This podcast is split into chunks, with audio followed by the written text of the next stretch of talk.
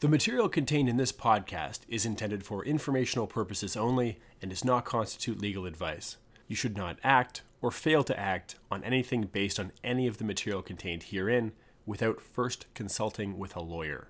My guests and I strive to ensure accuracy in this podcast, but we do not guarantee the accuracy or completeness of any of its contents. Welcome to Food Court, a podcast exploring issues in food and law. I'm your host, Glenford Jameson. I'm a food lawyer in Toronto, and I run GS Jameson and Company, a law firm that services clients in the food sector, including not-for-profits, charities, startups, and small and medium-sized enterprises. So, what is Food Court? Well, on this podcast, I'll be speaking with colleagues and professionals about what they do, about how food affects our lives, about food law and policy, and about virtually anything from agricultural production to novel foods to nutrition and digestion. I hope you find the contents of this podcast as interesting as I do, and I welcome you to join in our conversation where I can be found as at GS Jameson on Twitter or Instagram or on our website at food.gsjameson.com. Lastly, I ask that you remember that nothing here is meant to be considered legal advice. Thanks for listening.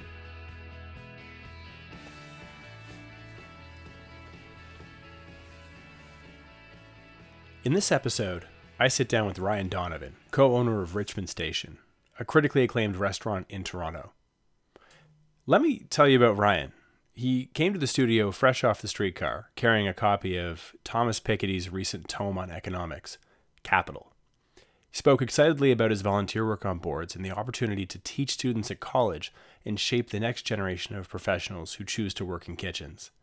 He has this natural curiosity and an eye for most things around him his work, his industry, relationships with suppliers, employees, and even his family. It's always inspiring to have a conversation with someone who critically analyzes the structure of things. This episode is about the ability of restaurateurs to design their workplace, their business, with a central focus on tipping. Abstractly, discussions surrounding the practice of tipping share a lot with more global discussions around tax havens, cartels, and unclaimed territory. It's about labor economics, social justice, culture, and ethics. Now, I was a server for a long time, and I benefited from the hospitality setup that is currently in place, the status quo. A younger me felt strongly about tipping, perhaps best explained by everyone except Mr. Pink in the beginning of Reservoir Dogs. But with Pulitzer winning work by Kathleen Kingsbury of the Boston Globe and others, along with the simple problem that I see often of many restaurants trying to staff a kitchen and falling short, there are some gaping holes in that argument. Ryan suggests that ultimately only one of two things are going to change tipping action by government or the creation of a no tipping cartel of leading restaurants in a particular region. Ryan points to Danny Meyer, owner of Union Square Hospitality Group in New York, as an example of how the industry may be able to change itself by increasing the market share of tipless yet exceptional dining experiences, forcing servers who demand tips to move further out into terra nullius. I point to the newfound interest of the public to stick its head into the hospitality workplace and legislators' willingness to figure out how the industry is tipped. Ontario's new Protecting Employees Tips Act, outlawing managers from participating in tip outs, is an example of this and it's getting harder for legislators to bury their heads in the sand when there are more than 1.2 million jobs plus in accommodation and food services in this country. And that sector is growing. Ultimately, with me and Ryan, we're probably both wrong. Either nothing will happen and the status quo continues on, or the change will come from the taxman, seeking to get paid, rather than some loftier set of principles changing the dynamics of the hospitality workplace. A tax case reported in December of last year is evidence of that. The case name is Andrew Peller Limited and the Minister of National Revenue. Peller is in Peller Estates, winery, etc., in Niagara on the Lake. Now, the facts are basic. Peller had a tip out scheme for the kitchen, decided to handle the tips that came into its restaurant, managed to tabulate them, materially redistributed them as tip outs, and, in so doing, was required to pay years of mandatory employment related costs, MERCs, on those tips by the court. Now, those are pension plan contributions and employment insurance costs, typically understood to be around 11% in addition to whatever the base amount is. That's not chump change, particularly when it goes back for several years. Now, this Peller case is a cautionary tale on why restaurateurs should be the ones to go full ostrich here and play willfully blind to this entire discussion. But in a world of auto gratuity and cashless transactions, it's getting harder for establishments to suggest that they don't know or that they don't have control over this mysterious amount that gets paid out to servers. And accordingly, it seems like it's going to get harder for hospitality establishments to pretend that windfalls that are left on the table for individual servers are not contributory salary and wages, potentially revenue. It's going to be really exciting to watch this issue evolve over the next few years. Here's Ryan Donovan of Richmond Station on Welcome to the Food Court. Cool. I'm really excited to, to talk, man. This is great. All right. So in studio today is Ryan Donovan, uh, co-owner of Richmond Station, a restaurant in Toronto, a stopping place. A stopping place. That's right. Amazing shop, amazing feel. And Ryan and I have worked together a bunch, and he is probably one of the most thoughtful people that I've ever met in the hospitality sector or in a way the educational sector. He teaches at George Brown and in butchering because he's an all-star butcher. Uh, he's a pretty incredible guy. So he's joining me in studio today. Uh, Ryan, tell us a bit about yourself. Well, you just nailed it. Yeah. I did my homework for this. Yeah, I mean, I, I run a what we thought was going to be a small business. Anyways, here here in the city, we opened a little restaurant. Uh, my business partner Carl and I, and um, it's been a smashing success and a ton of fun. It's been a real joy to to have a business and to and to hire people and have staff and pay tax and uh, you know pay suppliers and, and and make all those decisions. Entrepreneurship is something I've really enjoyed. You know, it's a joy to go in every day and think about what we want to do better and what we want to do next and uh, things we did yesterday that we can improve on and it and it's in it's food and it's hospitality so it's it's basically the best thing you can do all day every day you get to feed people and make them some tea or go get them a whiskey and chat with them about their family and what they want to do or why they're in town you get to host people and show them around the city which is always great um, so the guests are, are one component of it and, and that's a lot of fun and then the staff as well. You get to nurture people as they start their career or they're in the middle of their career or they want to change careers. Um, and, uh, and that's and that's really fun and because it, it, it causes me every day to think about how I was when I was in that position and the mentors that I had and so you're constantly working with um, what you have every day which is both a representation of what you want to do yourself and what other people want to do but also causes you to look back on the way you were treated or mentored or or not uh, and sort of con- constantly improve the way the industry works. Well, let's let's talk about how you got to where you are now. A little backstory. So you started off at Stratford.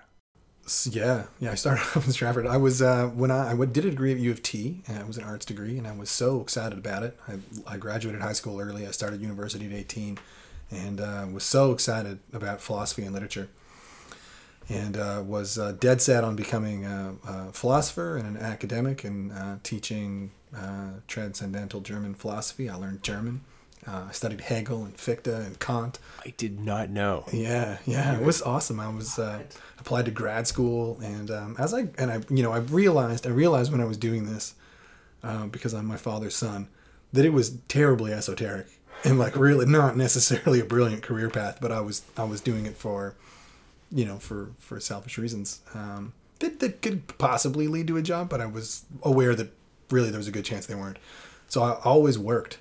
Uh, I worked in restaurants. I worked in restaurants my entire university career, and always paid my tuition the day I got the bill, all of it at once. I lived at home with my parents, and was really dead set on not having any debt when I graduated.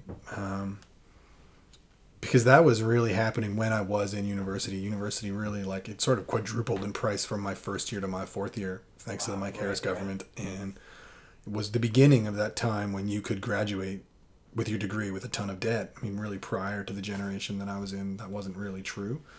Um, anyway, so I, I, worked in restaurants and I was about to go to grad school, and um, really I, I uh, surveyed a bunch of friends and family and people that were in academia, and they all kind of said, "Eh, I don't know if I love it. I don't know if I'd do it again it's a lot of work, it's a lot of money. Maybe you'll get tenure, maybe you won't. It's not really the life I thought it would be. And this was a lot of different people that were in academia that I talked to, and they all were sort of on the fence about whether it was the life that they'd thought they were going to have. Uh, whereas at the same time, everyone I worked with in restaurants absolutely loved every day they went to work. They loved their life. They loved work. They loved their life after work. They thought the people they worked with were fun and interesting. The work was compelling. The money was good. Uh, and I talked to people that did that had been doing that for years, and people who owned restaurants, the restaurants that I owned, and they were all they all loved it. And so I made a conscious decision not to pursue academia and to uh, um, basically own a restaurant one day. And uh, my first decision was that I didn't know nearly enough about food to own a restaurant. so I went to Stratford Chef School, uh, and I went there for two reasons. One, it's the best school in Canada, and two, uh, the curriculum is really condensed. It's 16 weeks one year, and then 16 weeks the next year. The entire curriculum is only 32 weeks long, and uh, I didn't want to lose my girlfriend or leave my apartment or move my cats. So I was in a uh, this. I'm now married to this woman. We have children. She's and pretty she's, great. She's the best. Um, so I really liked Stratford because it means uh, I meant I could go and, and do this really intensive curriculum, uh, and I was academic in nature, and I really liked that, and I could just come back to Toronto. So I went to the school there and uh, came back, and uh, I was going to learn about restaurants there, but not really become a chef. I came back and was like, man, I'm such a great pastry chef. I aced pastry. I was good at bread and good at cakes, and so I came back and was like, I'm going to become a pastry chef. Uh, I have a gift for it. It's really exciting. No one else really does it. And then I promptly got a job at a butcher shop, um, slicing carrots. and the day that I was there that's so slicing carrots, yeah, totally. So I was there slicing carrots and doing veg prep, and um, the butcher was awesome. This guy Sebastian, he was from Chile, breaking whole animal, doing things in an old world way, like just legendary stuff. This new boutique butcher shop in Toronto called the Healthy Butcher, and uh, the butcher's apprentice walked out one day, like literally mid shift, took his apron off, flipped the bird. And uh, I was just in the right place at the right time. The butcher looked at me and was like, "So you're the next apprentice?" And I said, "Yeah, absolutely." and so that really has guided my career kind of since that day. Um, I became his apprentice and learned to butcher a whole animal and buy food directly from the farm, and run a butcher shop. And uh, at that time in Toronto, you could do all the curing and smoking and charcuterie you wanted. The legislation hadn't changed, uh, Meat Regulation 3105, which is, I'm sure, a whole other podcast. But um, It's going to be another podcast. yeah, yeah. At that time, you could do all those things in a shop, and so we could bring in whole animal and make pastrami and make bacon and make mortadella and like all the lunch meat in the counter we made in house. Uh, we did all our own brining and smoking. It was it was awesome. It was really really great. And then um, after the meat regulation changed and you could no longer do those things in butcher shops, um, I made the decision to move back out to restaurants, which was really my original passion. I took all the skills and knowledge that I'd acquired there and started building restaurant programs and menus, um, working with chefs, buying a whole animal and making menus based on whole animal, and then doing all that charcuterie and brining and curing in the restaurant environment, which Meat Regulation 3105 distinctly said they had no capacity to police or monitor, and it would become this netherworld. Uh, and, it, and it did. I mean, the restaurants in Toronto really exploded in terms of creativity because they became a bastion for um, all these really creative artisanal processes that the government was regulating on a commercial level Yeah. and they pushed a lot of these artisans into the restaurant industry you know and the restaurant industry really benefited as a result It's amazing your career has been shaped by that change in policy. uh, yeah and a lot a lot of people's uh, you know it's anyways it's a it's a really compelling subject but um, yeah i mean i read something the other day and this guy said uh, you know your life this is joe walsh actually from the eagles he said something like you know your life seems like when you're in it a whole bunch of moments that have absolutely nothing to do with each other and that you're just making it up as you go and clutching from one thing to the next. But then when you look back on it years later, it looks like a finely crafted novel. It's funny, the story I just told you makes it seem like uh, those there- things all worked narrative. together, you know, Yeah, but it, like definitely. there was no there was no real plan. I I spent a ton of years in restaurants. Like I, all through my undergrad, I was a waiter in the summer times. I'd go up to Muskoka and, and serve tables or be a bartender or a wine steward. Ended up in law school and then came out and worked downtown for a while and now sort of returned as well. I mean, what's neat when you you describe your experience, it sounds like it was driven by ethics in a lot of way of being able to to really look at whole animal butchery and food waste and how you source animals and like that's something that's like at the heart of Richmond Station as well, right? Is really thinking about things in terms of ethics and and what's right. Yeah, it's the philosophy background. yeah, I don't know. For sure, I think a lot of that for me comes from the years that I was at the Healthy Butcher, driving around trying to find the best product. And uh, honestly, you meet so many farmers, and they you sit in their living room and you have tea with them, or they make you lunch, and you understand what the challenges are that they face and how they price their product, and uh, how it is that urban consumers or uh, purchasers can help meet them halfway. What responsibility you have in the city to help people that live in the country, and, and uh, not to say that farmers are always right about those things. It's not like they hold the moral high ground and they can say what they need. I mean, all, there are a lot of farmers that are wrong about those uh, things, but um, you know, the truth is that experience really, like it was. I think the the ethics that you mentioned really is developed from those conversations, and they really are just it's the it's the sum of many many small conversations and saying, well, if this person who is a stakeholder in this product needs this thing over here, say a certain delivery day or pickup time or purchase price, you know, and the customer who's also a stakeholder needs this, and you bring those things together and solve those problems. It, it seems like ethics, but it's uh, I think it's just it's a way more practical than that. Out of yeah, well, respect, right? But but if all those people, if all the stakeholders get what they want, you can keep doing it. Yeah. You know, and I think to me that was the beginning of sustainability. You know, if, you can do things well and they work for everybody, and ethically that's fair for everybody, then that's sustainability, right? That's the equation for sustainability if somewhere in the in the chain or in the process there's someone who's being treated unethically, that's going to give at some point. It's going to break. Well, this I mean this fits into what I've brought you in here to talk about today really well.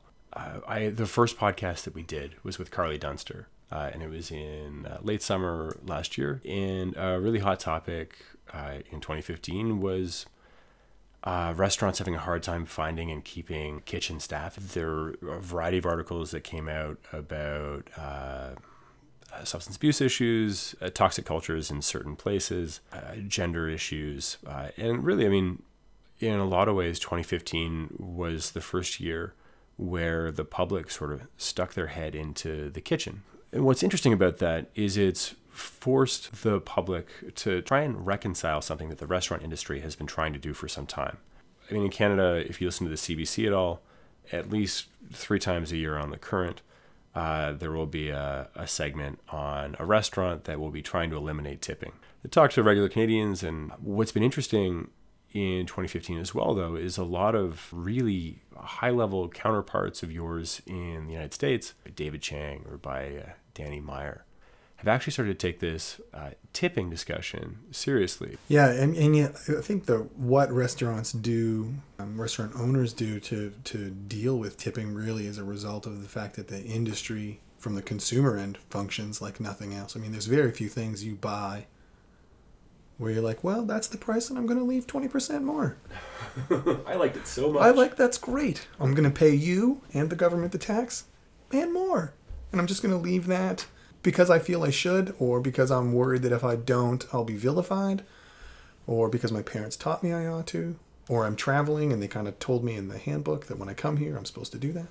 You know, it, it really, it, it really is a unique component of the industry, and it's interesting that um, both the public and the media, and now people in the industry are looking at that and saying, "Yeah, is that forever? Is that a is that a, a weak point of the industry? Is that a strength?" How did that start in the first place? Should we keep doing that? Am I allowed to stop doing that? I don't know that restaurateurs have ever felt like that was their decision. We've never, I mean, as a restaurant owner, I never instituted tipping. I've never asked anybody to tip popular culture, but I've also just expected it to happen. Yeah, it was always there when I started. Um, I've never, I've never, to be really fair, I've never given it a ton of thought, and so the recent discussion I think is really interesting for that reason alone. Yeah, well, where does it get us, right? I mean, in Ontario, we've got two minimum wages. We've got a minimum wage for everyone. And then for servers, we've got one that's uh, 20% less, 15% less to account for this. Like, that's how built into our culture it is. Yeah. And it used to be even less than it is now. I think when I started, uh, when I started serving, uh, I bet, I'm guessing, I don't have all the data, but I mean, like, I think that minimum wage for me was somewhere between four and five dollars. Okay. Whereas minimum wage for, for kitchen cooks and stuff like that was probably around nine or ten. So we were at about half. And the difference being that I typically would walk out of my job with a hundred bucks of cash in my pocket yeah. to go and give back to the servers at another bar. See, it's an ecosystem. Everyone's giving back, except for the kitchen staff, who never did. When I was a kid, I spent my summer. I spent one summer uh, up in Muskoka in cottage country, uh, working actually like pretty crazy hours, given that I'm pretty sure I was not allowed to work. I was 13 and 14, didn't have a social insurance number. I was being paid minimum wage to wash dishes, I use a meat slicer to cut frozen bacon, and then bake it into bacon bits and fill little sauce containers with blue cheese dip for for wings. And that was my scene. Hilarious summer. But as soon as I turned a reasonable age to go and do such a thing, I was 17, uh, I went to a resort for a summer job. And the first thing I did was I said, There's no way I'm going back to the kitchen, just solely on an economic basis. I can go out and actually make some cash if I serve tables. Like there's a value add there. And so for me, it was like it completely cut off the notion of spending time in a kitchen, learning an actual skill as opposed to just flirting with guests, I guess. And and for me, I, I kind of made the opposite decision. I started serving, and I started as a barback, and then a busser, and then a uh, you know a server and a bartender, and and then I made the decision to go to chef school, and and I started working in kitchens and became a butcher, and I took a drastic pay cut for many years. Yeah. Um, for many many years, and it, it was it was really hard, but at the same time, I was acquiring skills that I knew knew I hoped would serve me well later later in my career um, and, and they have, and that worked out well for me. Uh, I can't guarantee that it works out well for everybody. Well, You know, and often people actually make the jump the other way and they move kitchens from kitchens and go to front of house. Right. Uh, I know a handful of people like that, and we have a server who went to culinary school and worked in kitchens and was a chef on boats, and then was just like, I don't really understand the long term goal here. I'm going to continue working for minimum wage or slightly better. I'm going to go become a server. And the disparity in income is pretty incredible. So we've got restaurants in the U.S. that are trying to figure out a solve to this, and and the thing that's been targeted has been tipping. And so the notion is that if you ban tipping, you create an egalitarian workspace like any other, where you're going to be paid on the basis of whatever skill you have, as opposed to uh, on someone's obligation or a feeling that you should be given something extra, but you in particular and no one else. I and that's been really fascinating to watch. And you've been tracking this really closely. Yeah, I, I love what Danny Meyers is doing. Danny Meyers has been an uh, you know an inspiration for me since I was young. I've, I've read his books and eaten at his restaurants. I, I spent uh, some time in the summer a few years ago working at Gramercy Tavern under Oh, Michael Anthony. Yeah, and honestly, like his company's really beautiful. His staff are wonderful. It's really special. You know, if you could bottle it, it'd be worth millions. It's just he's a he's a really brilliant guy, and his he's got tons of staff behind him that are also really brilliant and caring. So seeing him go through this change really turned my attention to it. I know that Nick Kokonas of Alinea, so Grant Achatz' partner, uh, who's a really astute businessman as well. Some of those people, Thomas Keller, they made this change a few years ago, and it made some splash. But realistically, they're running top tier restaurants globally. I mean, it's three hundred dollars a person to sit down there. The type of people that go there, what it wasn't really like a John Q. Public sort of thing. Right. It's a well Michelin three star restaurant. Yeah, it didn't gain a lot of interest, but for people like me that were in the industry, we're like, oh, that's interesting. I bet at that level of restaurant, that would really work. To see Danny Meyer do it company wide, to start with uh, the restaurant at, at MoMA, and then move out from there, it's um, it's interesting to see someone say we're going to do this in more than one restaurant at different price points for all our staff. And his reasons for doing it are business oriented, but also ethical. He said, you know, for business reasons, this is going to provide career based upward mobility and meaningful incentives for people across our company at all different levels, hmm. whether they're porters or dishwashers or stewards or line cooks.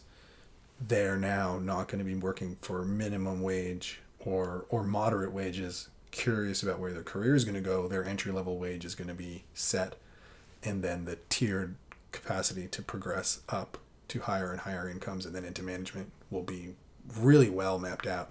Well, it's to keep the server who is now a server but has culinary training in something that he's more passionate about. More passionate about. It's really, really fascinating. If you think about the restaurant industry model, essentially for 100% of the revenue that comes in, the general industry standard is to say, well, 30% of that is going to be labor. If another 20% on top of the, so you have 100% revenue, that obviously doesn't count tips because restaurants don't count tips as revenue. Right.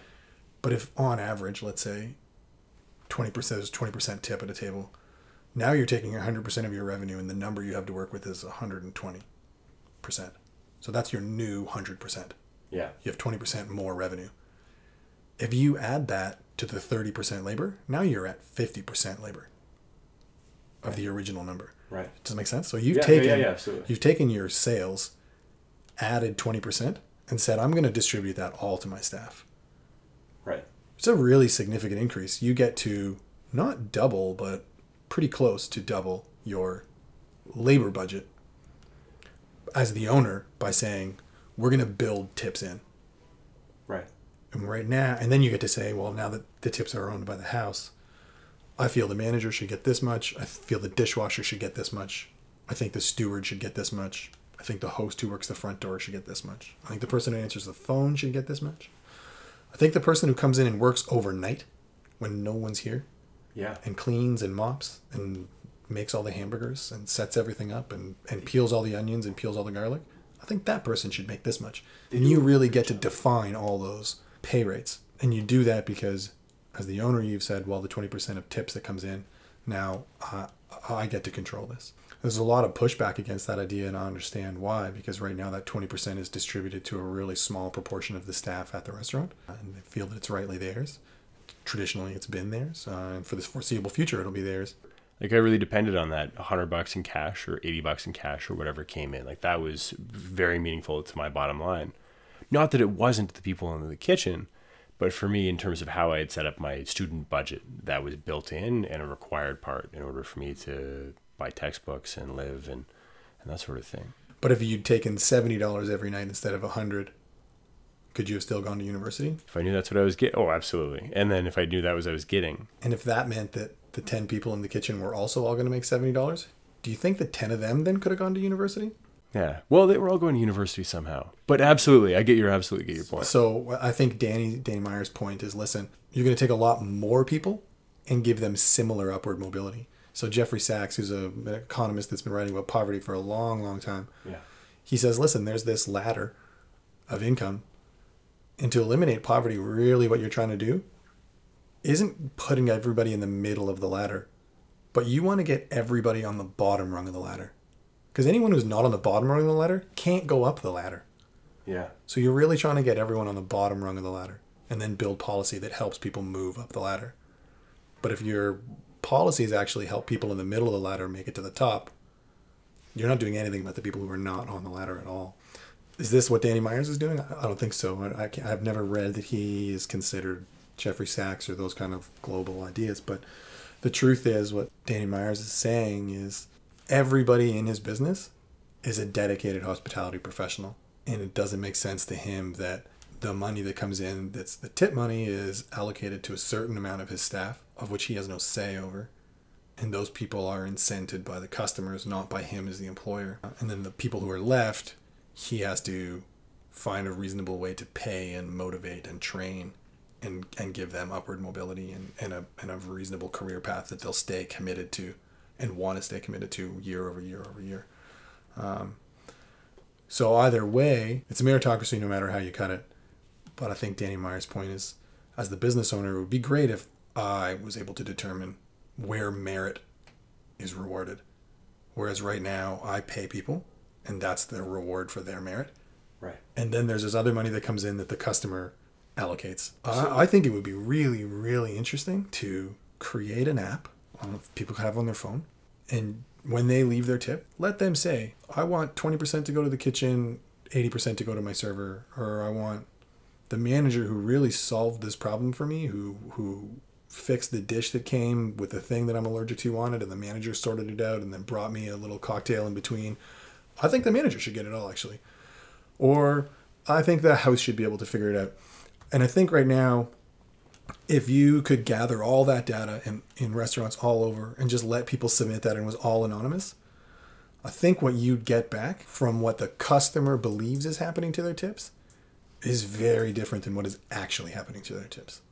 That's genius. So so take the restaurateur out of it, Yeah. take the government out of it, take the debate between front of house and back of house and who's worth what. You don't really know what the customer intends when they leave that money. A server would say, "Well, that's mine. That's clear. That's the custom. That tip is all for the servers. Status quo. And every restaurant has a different policy, and there's nothing that governs this. But some restaurants will say, well, some of that should go to the support staff, some of that should go to the food runner. The host should get a little bit of that, and the kitchen should definitely get some of that. So the restaurant will say, well, 1% is going to go here, 1% is going to go there, and 2% is going to go here.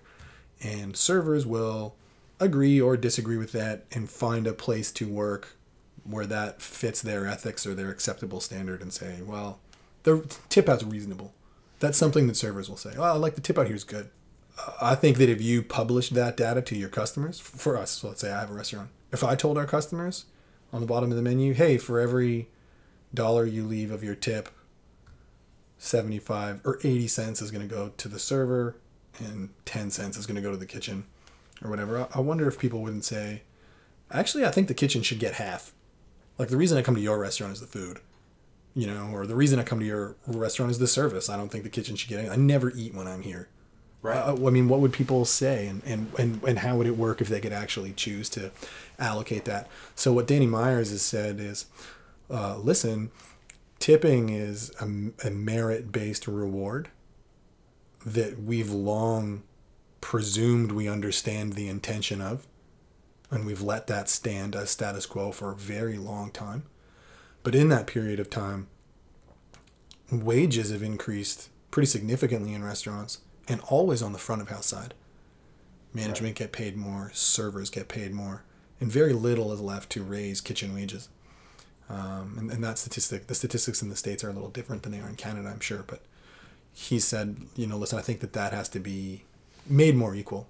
Uh, and he said, I'm going to do that in my restaurants, which I think is really brave. I mean, again, this idea of sustainability, right? Like, like, not necessarily being ethics, but being something where if you keep doing this, everyone will be fine. Like, they will keep doing it. There's a Facebook group that is a space for really practical information, but also some venting. And one of the constant gripes is I take 10 interviews and two guys show up. And those two guys, they work a couple shifts and then sometimes they take off. Like I can't keep staff here.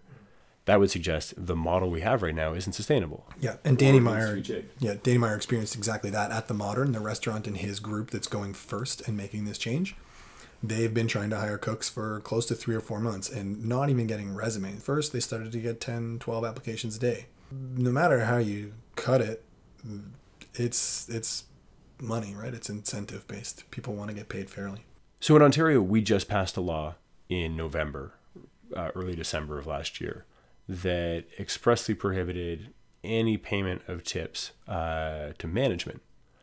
Uh, and I think that uh, historically it makes a lot of sense, right? Like there was not a, a friendly manager who was taking a cut of your tips. It was someone who probably, you know, wasn't working necessarily for you, but but wanted a little chunk of change. Uh, and and we passed a bill that said uh, the first draft was one line, and it was management shall not take employees' tips. And it was nuanced a little bit to deal with uh, unionized workspaces and collective agreements, that sort of thing but it's fairly black and white. Um, and so that makes the group of people who can accept tips even even more small or exclusive. So how did you respond to that new piece of legislation? Well, it has no impact on Richmond Station. We, we our managers don't get part of the tips, uh, and they never have, uh, and they never will. So that's uh, it's a was a non-issue for us. Um, definitely saw that happen and thought, okay, let's see how that change uh, goes down. Honestly, all the good restaurants that I know and all my peers that own restaurants, the managers there don't get tips. Right. Um, and and mostly because it's thought of as unfair. It's perceived as unfair. And it's not, not not good to be unfair, right? I think if you want to have the best restaurant in the city and you want to have really great hospitality and you want guests to come in and have a really brilliant experience, you simply have to have the best front of house staff. Yeah available. You want the best servers in the city to work for you. You want the best service bartender. You want the best host at the front door. You want people who really care about guests. And it's hard to have the best people and have a system that's perceived as corrupt. And so the managers and the tip pool is sort of a hands in the cookie jar kind of thing. Yeah. I mean, do restaurants have a hard time keeping managers around? Because I mean, it seems to me like it's a similar conversation, right? As, as front and back of house it's difficult. What's difficult is encouraging your best servers to move up into management. Uh, you know, the truth is, if a server makes seventy thousand dollars a year, and that's a pretty average number depending on where you work, and a really good chunk of that is cash, which may or may not be claimed. Yep. So let's say it's seventy thousand dollars, and not like seventy thousand dollars that turns into thirty five or forty after tax. Like they're making seventy thousand dollars. Yeah, yeah. So they've got about seventy thousand dollars. We're actually going through this right now. One of our earliest managers uh, is about to have a baby. She's great. She's not going to be around any longer. This is a great thing in your company when your staff grow up and they have families and you embrace those things. So then I'm going to go to the best managers I could possibly get in the city, which truthfully are already on my staff. Right. And they're the servers that I have. So the servers work for me and I want them to become a manager. And this manager probably makes, if they've never done it before and they're just starting, they've never managed, I'm going to say fifty, fifty-five thousand dollars a year. That's a big haircut. So now you're asking someone to take on more responsibility, work longer hours, and get paid less money, and manage their peer group that they just left to take a pay cut from. And there's not a lot of industries that work this way, you know. And I feel like you're, if you're a doctor, you probably make more than a nurse, and if you're the principal of a school, you probably make more than the teacher. That's a generally accepted principle in a lot of industries, and in the restaurant industry, it doesn't always work that way. Sure, the chef gets paid more than the dishwasher, and garde manger gets paid more than the dishwasher, and the entremetier but gets paid more than the garde manger, and the saucier gets paid more than the entremetier, and the kitchen works that way. It doesn't really work that way in the front of house. That's right. The the food runner will make more than the host. The support staff will make more than the food runner. The server will make more than the food runner. But then the manager doesn't make more than the server. And that's not because ownership wants it that way, and that's not because of the way we distribute the wages. We pay the servers as little as we possibly can. They make minimum wage. They actually make less than minimum wage. They have their own category of minimum wage. But then all this money gets left on the table every day, and it's customarily presumed that that's their money. And so, and again, I, I'd never really given that a lot of critical thought until a lot of these changes started happening. You know, I think it's Katie Kingsbury writes for the Boston Globe. She just won the Pulitzer Prize for a series of pieces she wrote in 2014 called "Service Not Included," and she did this really brilliant investigative journalism piece for the Boston Globe about what's happening in the restaurant sector, and she breaks down, you know, in the United States, how many people work in that industry, and it's millions of people, and how many of them work at or below the poverty line, and it's millions of people, and how many people in that industry have a union. It's very few. How, how many of them get paid days off? Wow, it's even less. So she really starts to expose these ideas. And, and then the reason she won the Pulitzer and the reason the Pulitzer Committee says they gave her the prize is that she didn't just sort of run roughshod over these ideas. She dug deep into a lot of different shops and said, let's take this person, for instance. Joey here gets to work at this time and he leaves at this time and he gets paid this much money. That's illegal in every state, but manageable. And this is in Boston. And she does it again and again and again. It's a really brilliant set of articles. And this whole collection of pieces that she won the Pulitzer for is called Service Not Included. This, I think, was the driving factor for Danny Meyer to make his changes, which he calls hospitality included. And in Danny Meyer's Okay. movement, he's saying, listen, I'm going to make these changes at my restaurant, and you're never going to stop someone from tipping, Yeah. right? Like you can't, you can't actually. yeah. But you're going to say, listen, this is a non-tipping restaurant. You can put it on your menu. You can have the servers explain why it doesn't, why it's not treated. There is still going to be a problem. Like, what happens if there's more money?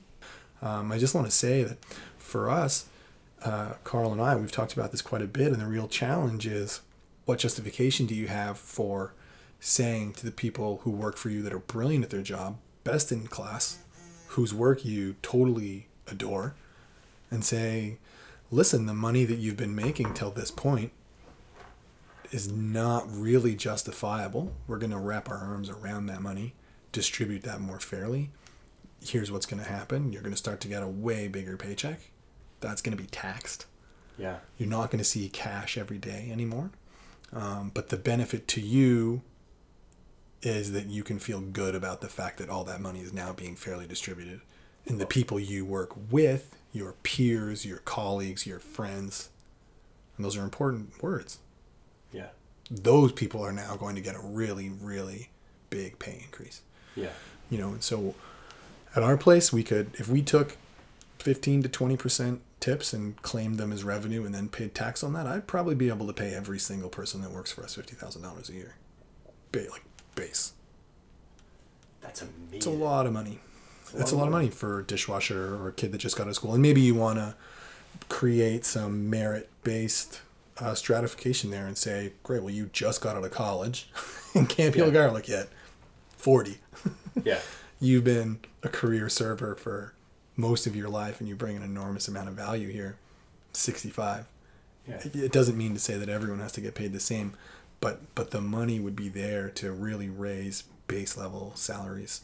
Um, and like Danny Meyer says about his company, then you really get to sit down with a lot of your staff and have a meaningful conversation and say, what do you want to do with your life? What, do you like this industry? Do you see yourself in this industry in 10 years, 15 years? What kind of training do you need? Do you want to go to wine school? Do you Right. do you want to take a trip and, and do some professional development? How can we how can we help you out? And that happens in a lot of industries. Happens in every other industry. It happens in our industry, but with really select people okay.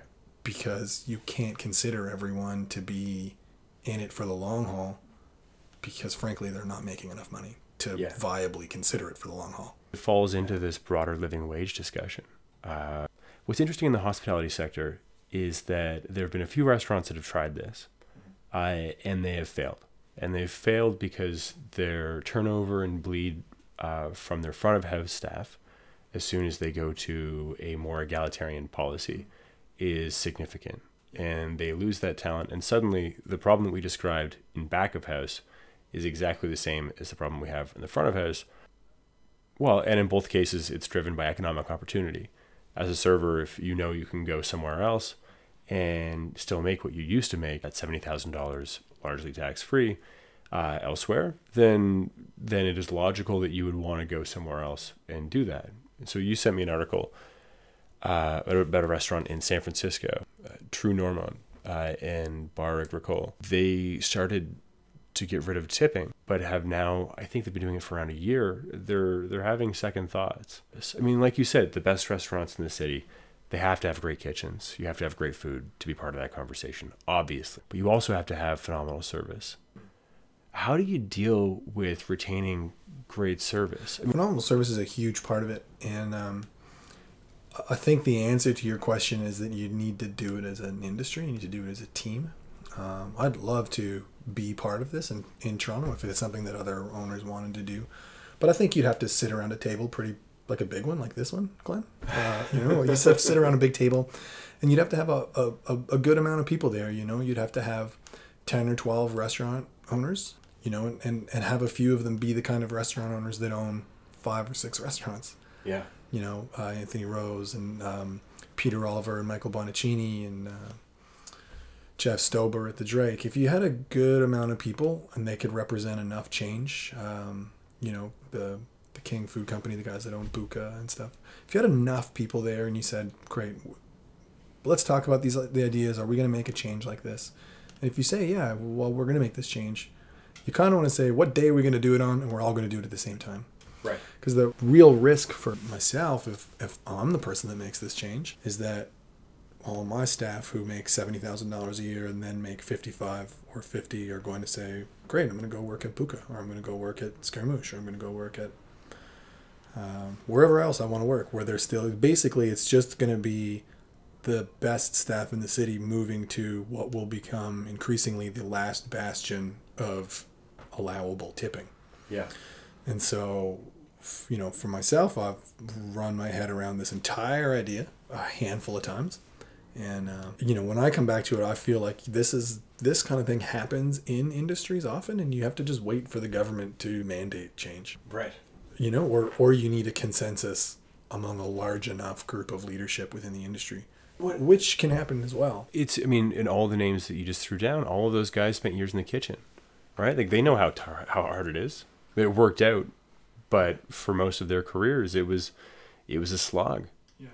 Well, but uh, but I would say all of them too think the same way, um, or similarly to the way that I do, which is that servers are a rare breed, and um, I think in this discussion, what does get lost, quite honestly, is is really how hard it is to be a server. It's not an easy job. It's not the kind of thing that's easily dismissed as well. I serve a few nights a week, or I do it part time, and and there are people who do it a few nights a week and they do it part time because the money's so good that you can make full time money But that doesn't mean that they're less dedicated or that they're less competent. The truth of the matter is, if you've ever done it, it's a really hard job. And at the level that we ask our staff to do it, it's very complicated. It takes a lot of training, it takes a lot of experience, and it takes a lot of personal investment. And I don't believe when I hear people say, well, they shouldn't make that much or that's not fair. Fair is as fair does. And there's a long history of that of that trade making that kind of money. Far be it for me to say that it's not worth that. What what is it worth? Customers leave extra money saying, "Hey, this is worth more than what you charged me for." Do they mean for that to go to the server? Like I said, I'd love to see some appraisal of that content. I think would be really great. I think we've all had that instance where we're like, you know, service tonight was brutal, yeah. but yeah, you gotta gotta leave something. I'm not gonna be that guy. Yeah, and and I think that w- what the real challenge is that when you look at what some people in the restaurant make directly compared to what other people make, um, that's when it becomes uh, an ethical issue. I think, um, and an issue that you have to look at and say, well, is there something that can be done about this? And then the question is, well, well, let's say, is there something that should be done about this? Yeah, I'd argue probably there should be. Then how best to do it? Do you wait for the government to say tipping is now illegal? All money that gets left in the restaurant has to be claimed as revenue. That'd be pretty easy to do. So right now, um, we're in a pretty un- pretty unique space uh, as a business. Not for our industry, but compared to other businesses, we make more money than we should. We we collect more money than our gross revenue. Right. Every day. Right. To the tune of 15 to 20%. We collect 15% more money every day than we should.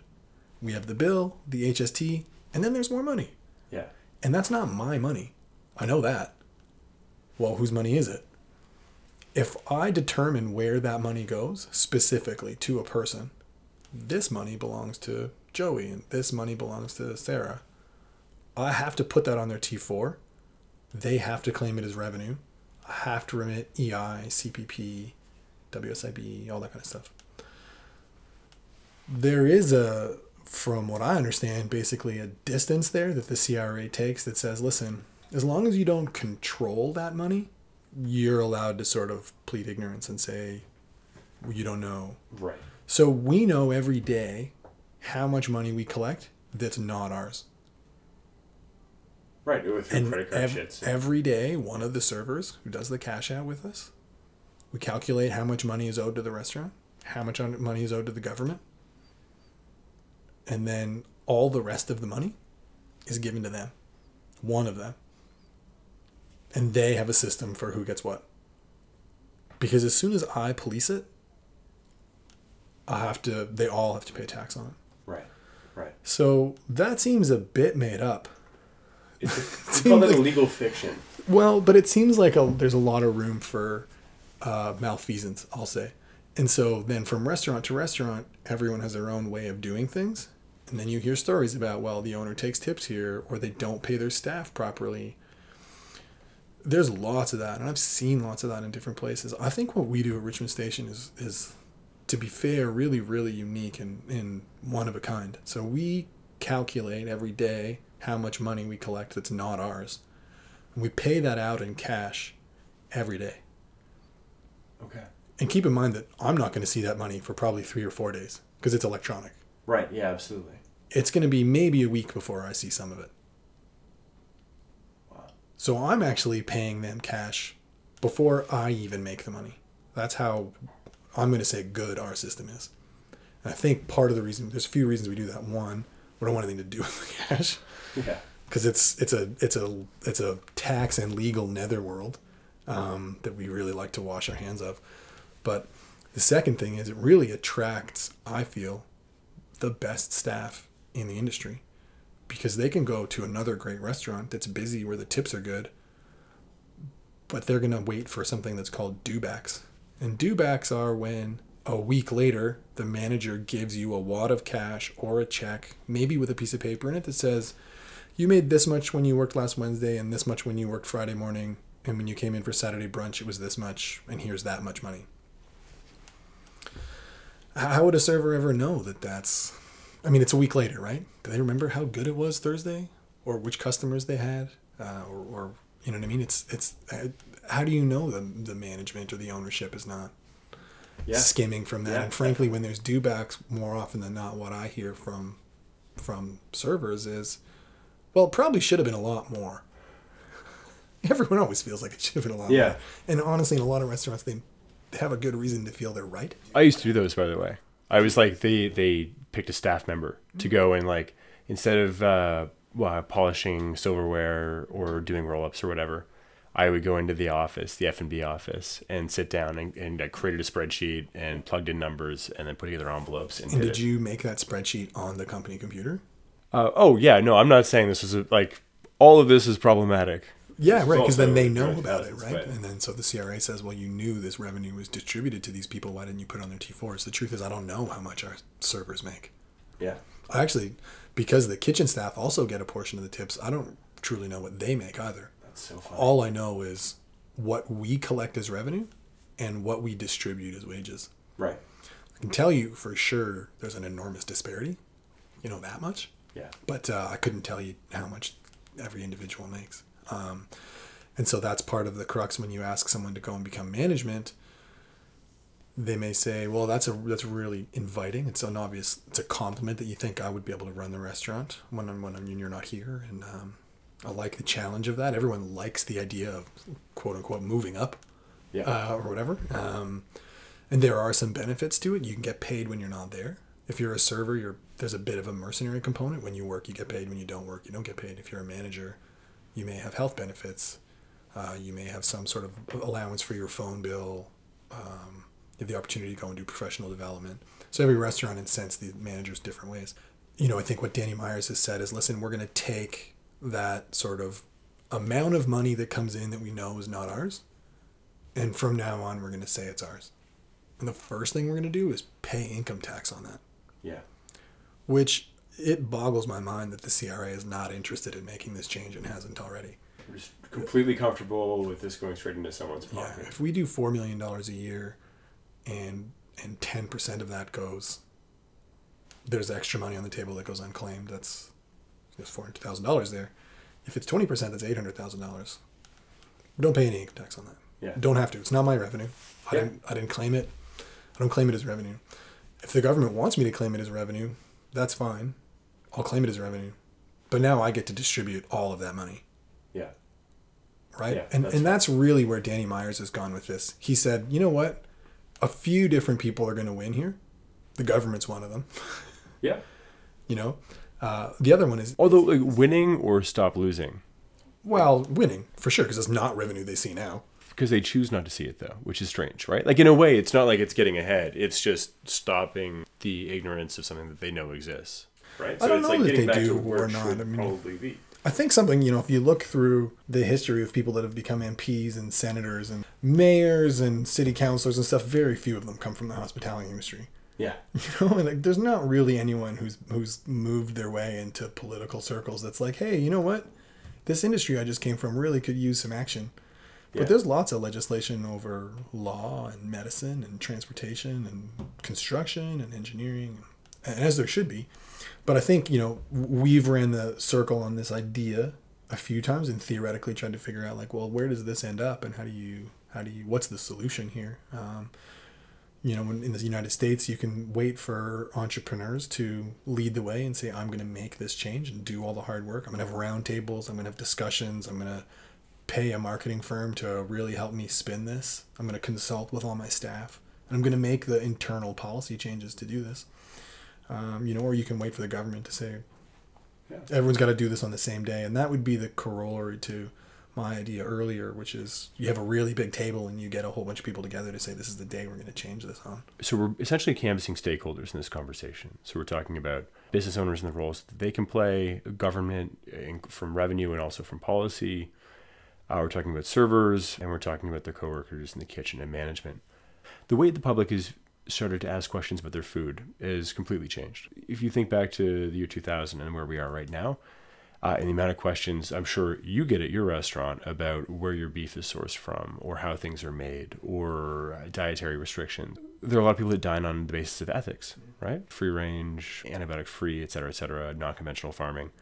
Where do you think the public or your patrons' role is in this discussion? I don't think the patrons have any role insofar as uh, culpability or ownership. I don't know that like they're not the people that are going to move the ball on this. Right. I, I don't think, nor should they. But I'd love to know what they think. Yeah. I mean, I'd love to know what they think. And like I mentioned earlier, I, I really wish there was some kind of app or some kind of way to develop an anonymous kind of integrative way for people to say, hey, I logged onto this website. I was at Richmond Station. This is my check number. This is the day that I was there on. I would have distributed my tip this way. And frankly, you can do that old fashioned. Like you could just give people a card or a piece of paper or ask them to write it down Yeah. and then give it to someone and someone could data enter all that. That seems a bit arduous and there's lots of room for tampering. But I'd really love to know what people think because I, I imagine, I mean, I sat in a, um, on a stage and, and talked with Corey Mintz a few months ago and um, in a movie theater and oh, there's a few hundred people there. We talked a little bit around this issue and kitchen wages and stuff like that. Uh, and I was talking, explaining some of these ideas, and I, I explained to people in the audience like exactly the percentage of their of their tip. And I can't remember the numbers off the top of my head, but it's you know, essentially when you leave a tip, eighty to eighty five percent of it goes to the servers, and maybe five to seven percent is going to make its way to the kitchen, and then a few other people are going to get a little bit. You know, and there was an audible gasp. you know, The audience was mortified Yeah. you know, and, and, and it was the first time that I was like, wait, people don't know that? And then you're like, of course, why would they know that? How would they know that? Unless they'd ever worked in a restaurant and been the manager and helped participate in that discussion, like how would they know that?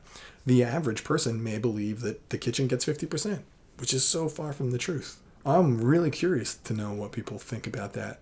And if there was a way to empower their voice to actually make that decision, for them to better allocate the reward in the meritocracy that they control, I'd be all for that. Because what Danny's Danny Meyers is doing in New York is exactly that. He's saying, you know, the customer is running one meritocracy and I'm running another, and at times they're at odds with each other. This is my business and I hold the lease. I hire the staff. I motivate them. I train them. I guide their career. And there's this other meritocracy happening within my little company that I don't really get to pull the levers on. And, and it can be frustrating at times. And I want there to be one meritocracy and I want everyone to be involved in the same system. So, you know, if there was a way to, again, develop something where the, the customer could better allocate the reward that's associated and they could they could identify where I think merit goes here and merit goes there. You know, that might be a solution actually. This is a hilarious conversation for me to have. Is bringing back all these these memories because when you speak about it objectively, it sounds insane. But I remember so clearly. I was I was a pretty good server. Uh, in that I could take a lot of tables. I usually had a lot of fun doing it. Usually got tipped pretty well, and uh, but could take on a lot of tables and manage time really well. That was that was my thing. And managers knew that, and they'd give me a lot of tables, and others they'd give fewer. And I remember having loose discussions around the idea of even pooling tips as servers and just taking that amount of money and irrespective of how many tables you happen to take, just dividing it up equally and just saying, you know what, like the house made this tonight and you happened to get a deuce that went through four bottles of wine and we looked the other way. That never happened, but let's suggest that it did. And another person just got people who came in for water and apps all night. And like, why should that person only get uh, thirty dollars in tips, and I'm walking out with two hundred dollars in tips? That seems unfair. As servers, we should be figuring this out.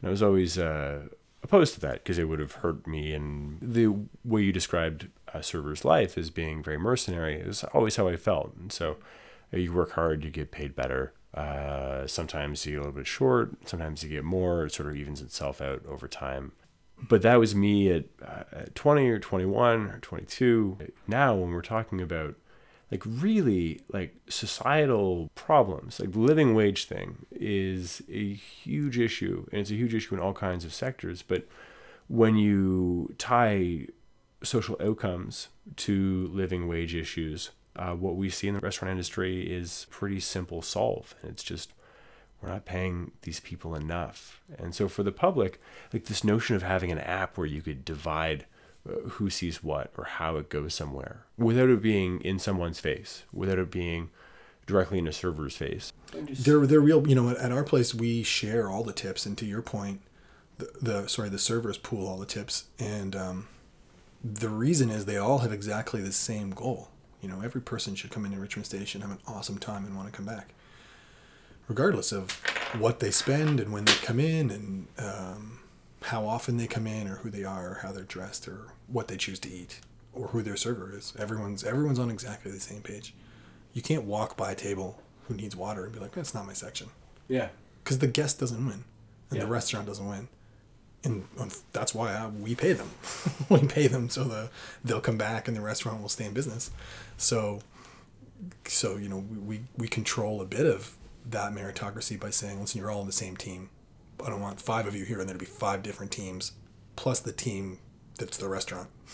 Yeah. So there's six teams. The Yeah. five of you individually, and then us the diner and maybe and maybe to- we'll be on the same yeah in the diner in other words like where where are they in that equation right so pooling tips is a way of saying okay we're we're evening out the meritocracy.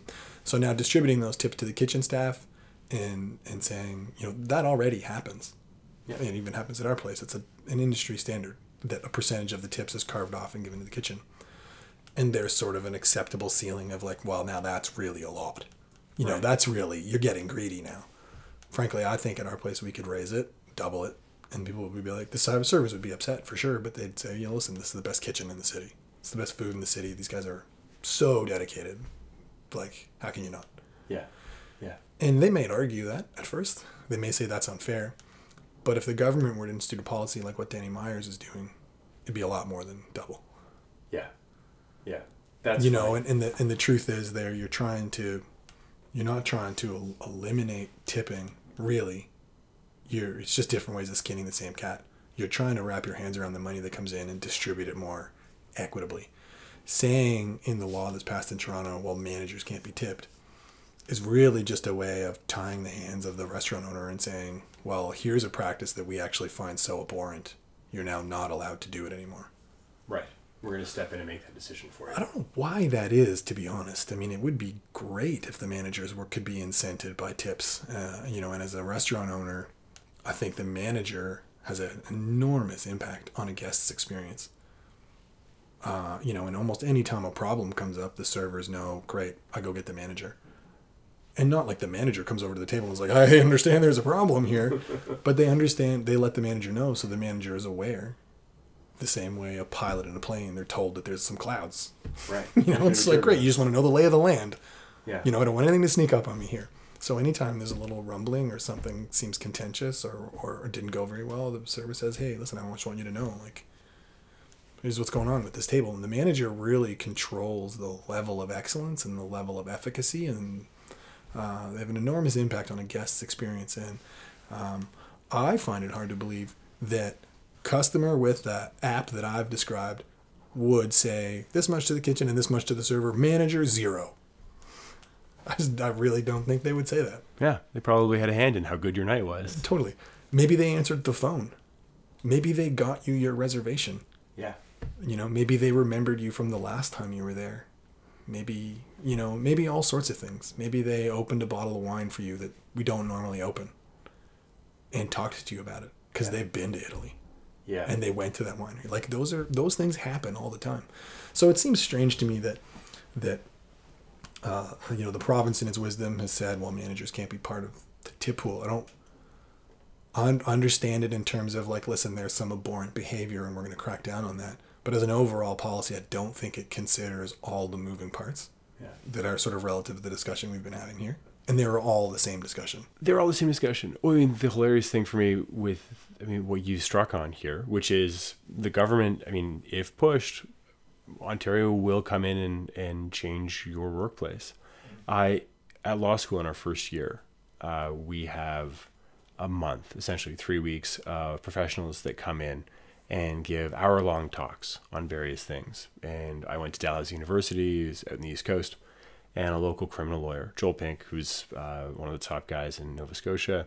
He came in, and I didn't really appreciate this at the time, but he came in and he said, It is your obligation to exceed the rules of conduct and to be a better lawyer than whatever the Law Society sets out. Because if you are not, the jurisdiction that you practice in will come in and will regulate you. And it happened to doctors and it will happen to lawyers. So it is incumbent upon each of you as lawyers to exceed by far whatever the regulations are that are set out. And it's the exact same issue here. Well, but there's an enormous risk here, right? So let's say I was to uh, change the policy in my restaurant the way Danny Meyer has in his company and, and go first and say, well, this is the new way that I'd like to do things. Um, the, the truth is, you'd be reading that article about Richmond Station instead of about that restaurant in San Francisco that right. made the change and then had to to claw back and say, "Well, bad idea, bad idea. We're out on a limb. We're the only one doing it. All of our staff left for greener pastures, and the staff staff will leave for greener pastures, um, and and rightly so. I think that's part of what makes the industry competitive. It's what causes restaurants to improve and to have great practices.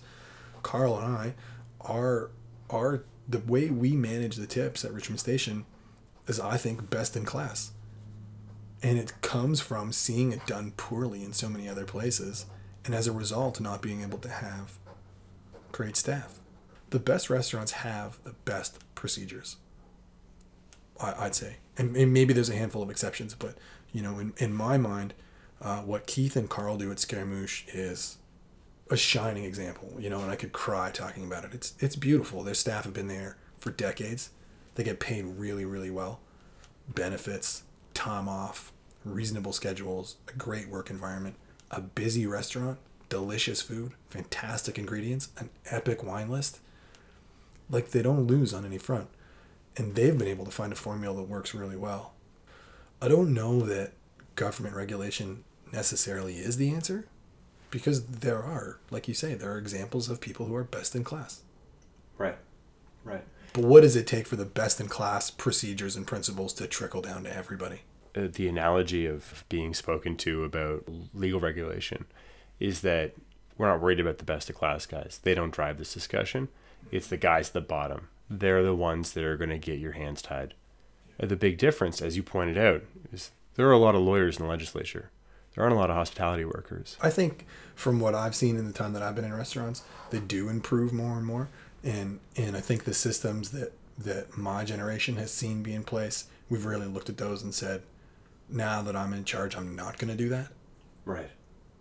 Right. You know, as tempting as that money seems to skim off the top and take for yourself or put in your own jeans, the truth is it doesn't lead to a better restaurant. It doesn't lead to a better work environment. It doesn't lead to better staff.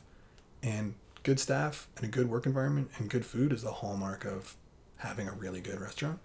And if you have a really good restaurant, it's going to make you way more money over time than than any kind of playing around. It's amazing. Well, Ryan, this has been fascinating. This has been so great.